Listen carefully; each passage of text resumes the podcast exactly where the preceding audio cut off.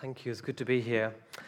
Um, as was said in our sermon series this Christmas season, we are looking at what it means for God to be incarnate and then what that means for us today.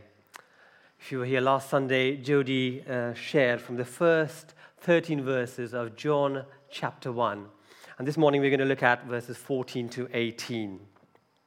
If you've got a Bible with you, you might want to have that handy or whether it's a hard copy or on your smartphones or whatever devices, um, yeah, just have that ready. I'll be back soon, a World War II soldier said to his young wife and infant son uh, before he went off to fight. And four years of war and fighting went by. And during this time, the young mum would oh, take out a portrait of her husband and show the little boy and say, Look, this is your daddy one day he's going to come back. But in truth, she didn't really know what to expect. One morning, the boy said to her, Mummy, wouldn't it be great if Daddy would just step out of that picture frame? And you know what? In a sense, that's exactly what happened over 2,000 years ago, more than 2,000 miles away. The birth of a baby in a random corner of the Middle East in a small town called Jerusalem. God the Son stepped out of heaven and became a man so that you and I could look at Jesus and say, That's what God looks like. Let me read the passage to you from John chapter 1, verses 14 to 18. It says, The Word became flesh and made his dwelling among us. We have seen his glory, the glory of the one and only who came from the Father, full of grace and truth. John testifies concerning him. He cries out, saying, This was he of whom I said, He who comes after me has surpassed me because he was before me. From the fullness of his grace, we have all received one blessing after another. For the law was given through Moses, grace and truth came through Jesus Christ. No one has ever seen God, but God, the one and only, who is at the Father's side, has made him known. The Apostle John is describing this stepping out. The Word became flesh and made his dwelling among us. We have seen his glory, the glory of the one and only, who came from the Father, full of grace and truth. This verse is the climax of John's prologue as he completes his introduction of Jesus. And he proclaims his humanity in the midst of his divinity. Now, there's a, there's a lot packed into this little section of John's gospel, but in the short time that we have, I've just got two simple headings to help us keep on track as we think about the incarnation of Jesus. And so, my first heading is Jesus, the God man. And my second heading is Jesus, the bringer of grace and truth. So, let's think about that first one Jesus, the God man. Verse 14, John says, The Word became flesh and made his dwelling among us. John is making an astonishing statement. His Jewish and Greek audience would have been amazed to hear this. Now, Greek thinkers generally thought that God was too low. You know, God's like Zeus and Hermes. Uh, they were just simply supermen. Jews, on the other hand, generally thought that God was too high. They just couldn't comprehend or get their heads around the fact that this God of the Old Testament scriptures could come down and be incarnate. They found it very difficult to accept that. And to both these groups of people, John is saying, the Word became flesh it didn't simply appear to be human, but actually became flesh. The eternal Logos, the source of light and life, nothing less than God Himself, took on flesh and became one of us. The God who created the universe, matter, space, time, everything, chose to become one of us. Just like us, Jesus was born of a woman though he was born in a miraculous manner. He grew up from infancy to adulthood. He experienced hunger, pain, joy, sorrow. He drank, he ate, he slept, he was tired, he grew weary. He wept, he felt pain, he rejoiced, he was rejected. He was moved by compassion and anger and much more besides. The Word became flesh and made his dwelling among us. Uh, there's a story told of a little girl who cries out to her mum at night in her bedroom, saying, Mummy, I'm afraid to be in my dark room all alone. Uh, downstairs somewhere. She replies, It's all right, honey. The Lord is with you. The little girl calls back, Yes, but I want someone with skin on. you see, Jesus is God with skin on. And he has come so that you and I need never be afraid again. In the beginning was the Word, and that word, Jesus, that divine word, has now taken on human flesh, fully God and fully man. I think this is really important to get our heads around because a lot of people today are very comfortable and happy to hear about Jesus' humanity, and they consider him to be a very good and nice chap with moral teaching. But when you claim that he was God, then you're often met with hostility or indifference and sometimes even ridicule. But John wants us to know that Jesus took upon himself our full human nature, except, of course, for sin. From that miraculous moment when Jesus was conceived by the Holy Spirit in the womb of the Virgin Mary, he will never cease to be human. But at the same time, he's also fully God. When he stepped out, Jesus became the visible expression of the invisible God. In Colossians 1:15, the apostle Paul reminds us that Christ is the image of the invisible God. Again, he says, For in him, in Christ, the fullness of deity lives in bodily form. And it is in the face of Jesus Christ that we see God and that we can know him. Jesus became, if you like, a visual aid to reveal the nature of God the Father. Jesus was God in a suit of flesh. Jesus was God expressing himself in a language that you and I could understand and relate to and identify with. Jesus was God announcing to the world, I have come. Why? Because you and I need rescuing. Jesus came willingly to save us. The Apostle Paul, when he was writing to the church at Philippi, he says that Jesus, being in very nature God, did not consider equality with God something to be grasped or something to be used to his own advantage.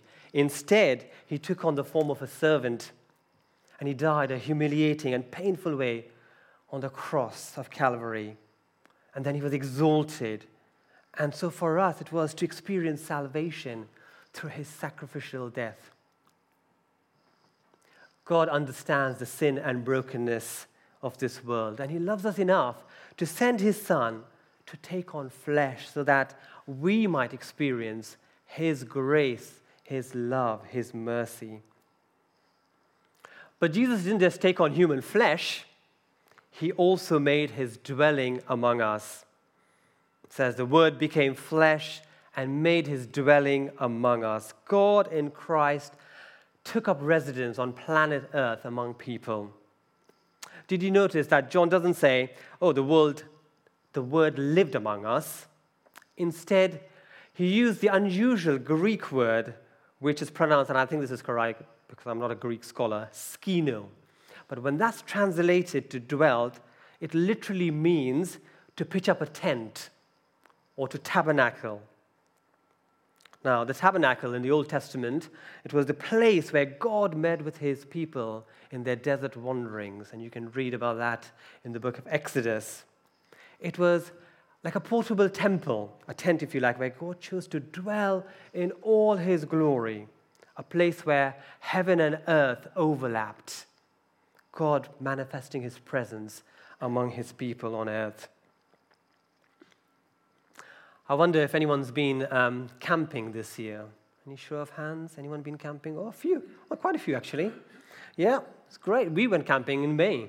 We had a great time in Oswestry with a bunch of other folks. Great fun. Yes, it was cold, it rained, we felt the wind, but thankfully the tent held. It kept us dry, it didn't get blown away.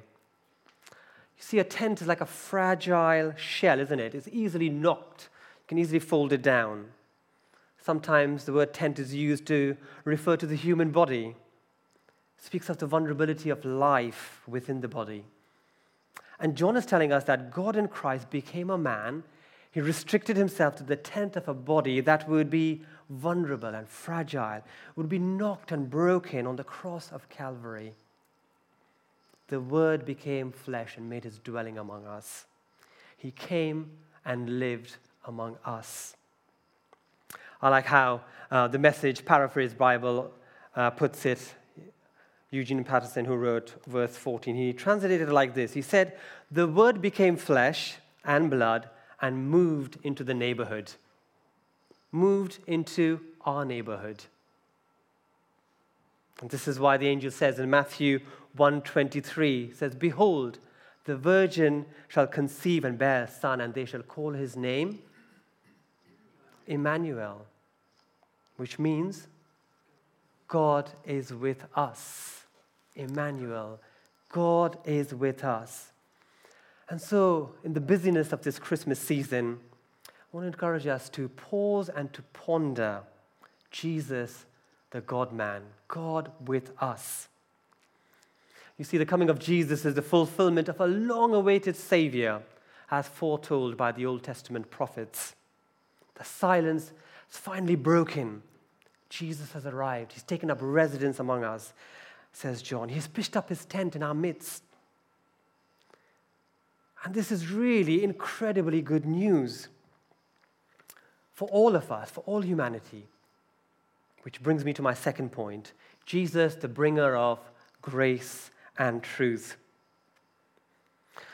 Now, there are many definitions of grace. Um, someone defined it as that which God does within you, but without you. Um, I don't know about you, but I like this acrostic uh, that defines grace. Have you heard uh, the one, God's riches at Christ's expense? Grace God's riches at Christ's expense. And perhaps the simplest way to put it is to say that it's the generosity of love. Grace is the generosity of love. Grace is love giving itself. A little later in John 3:16, you know that very famous, well-known verse. It says, "God so loved the world that he gave his one and only son, that whoever believes in him should not perish but have eternal life.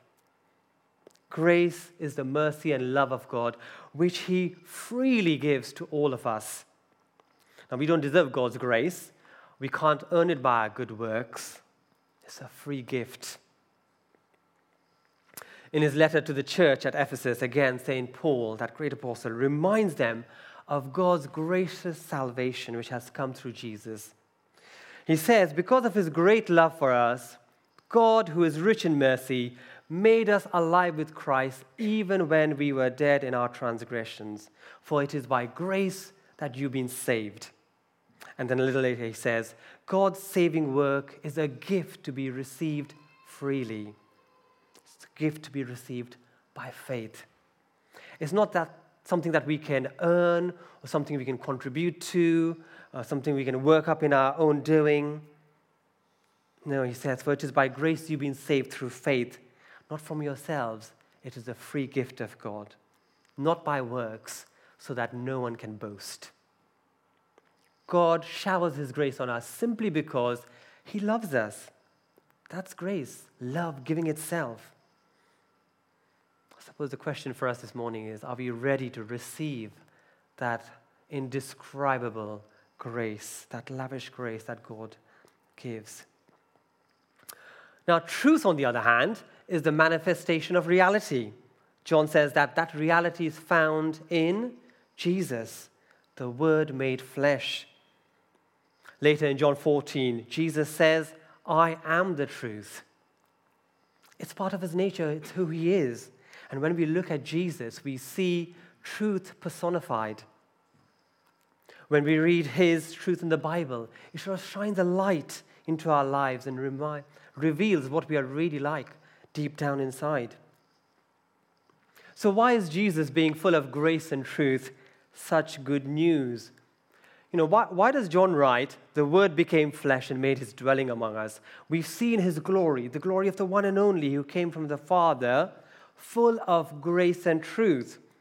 He could have said, full of joy, full of power, or any other number of things. Why does he say, full of grace and truth? Well, John tells us why in verse 17. He says, The law was given through Moses, grace and truth came through Jesus Christ. You see, the problem is that human beings, you and I, we're not able to keep God's just laws. Ever since humanity's disobedience in the Garden of Eden, our relationship with God and with each other has broken down. Sin entered and separation happened. The Bible speaks of that brokenness, of that sinfulness in, in lots of different ways. It says, you know, we, we are lawless, we, we are disobedient, we fail to live up to God's standards, we fail to live up to our own standards, we lie, we suppress God's truth, we don't love our neighbors as we should, we're happy just to sort of go along with the crowd. I suppose, in one word, we are lawbreakers, if we're really honest with ourselves. you know, if I'm not feeling very well and I make an appointment with my GP to go and see them, when I get there, I want them to tell me what's wrong, what medicines I need to take to get me on the way to recovery. I want them to tell me the truth. I don't want to just say, oh, nice to see you, Freddie. Thanks for coming in. Off you go. I want them to tell them, tell me the truth about my condition.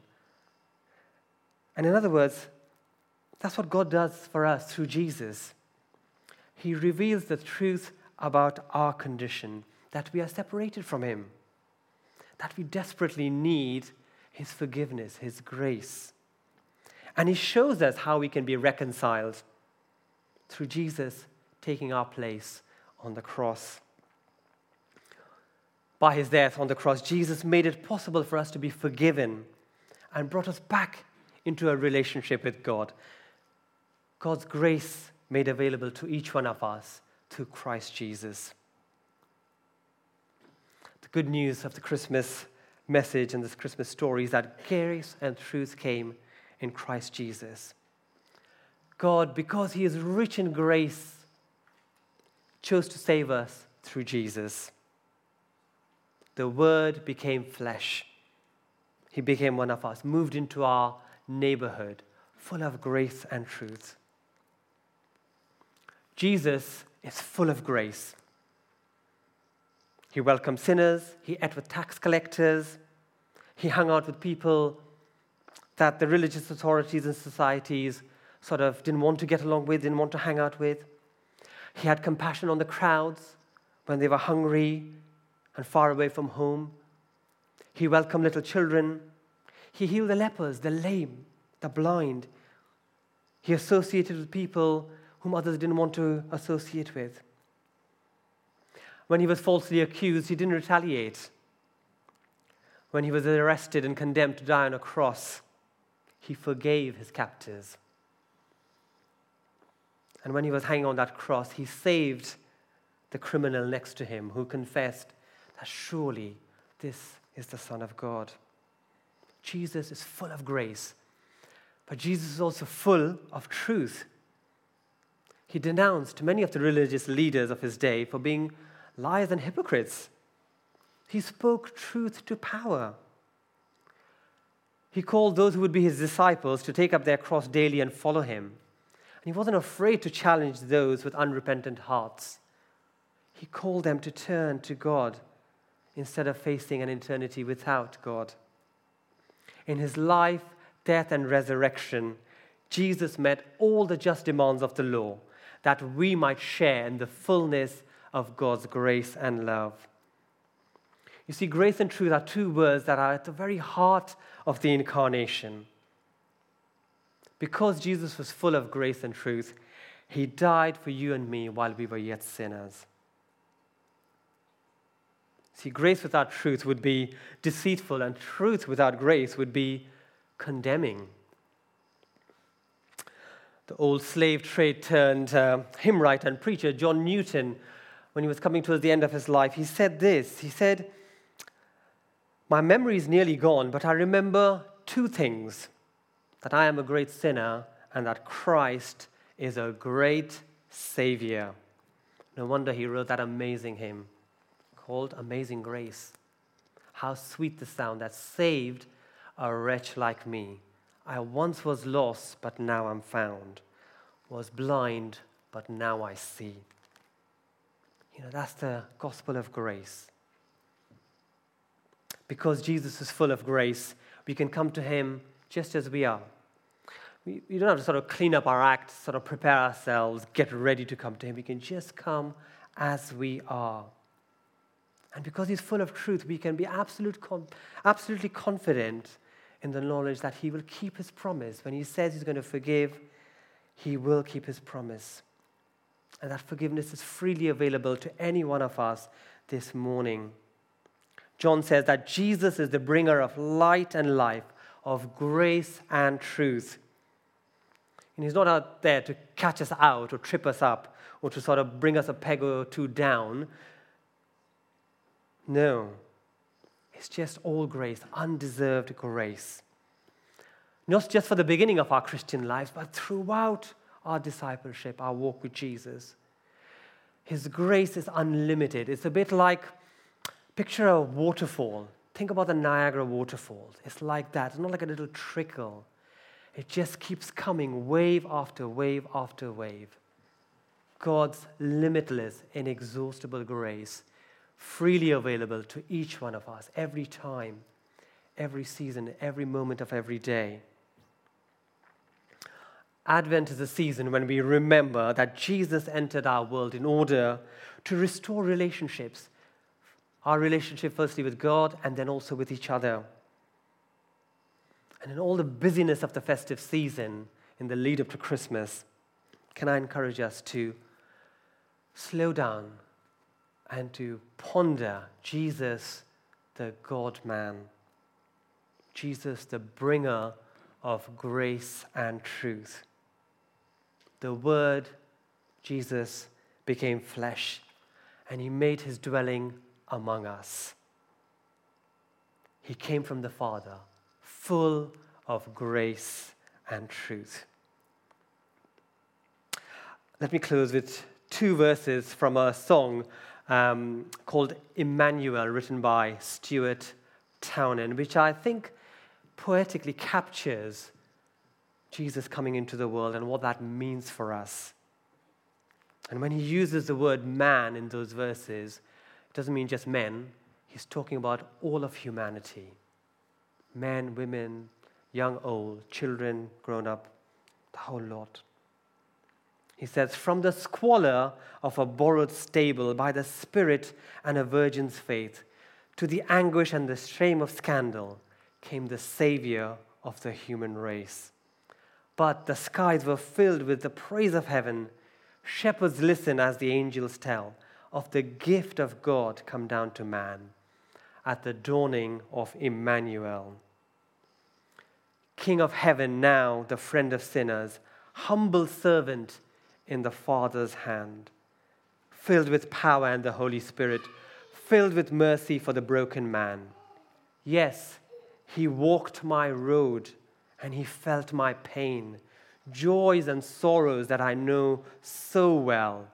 Yet his righteous steps give me hope again. I will follow my Emmanuel. Let's just close with a word of prayer. Father God, we thank you for your scriptures, but most especially, we thank you for the Lord Jesus coming down into our world. Please, would you help us to ponder that? Please, would you reveal more of yourself to us? We thank you for your grace and your mercy and your love. Amen.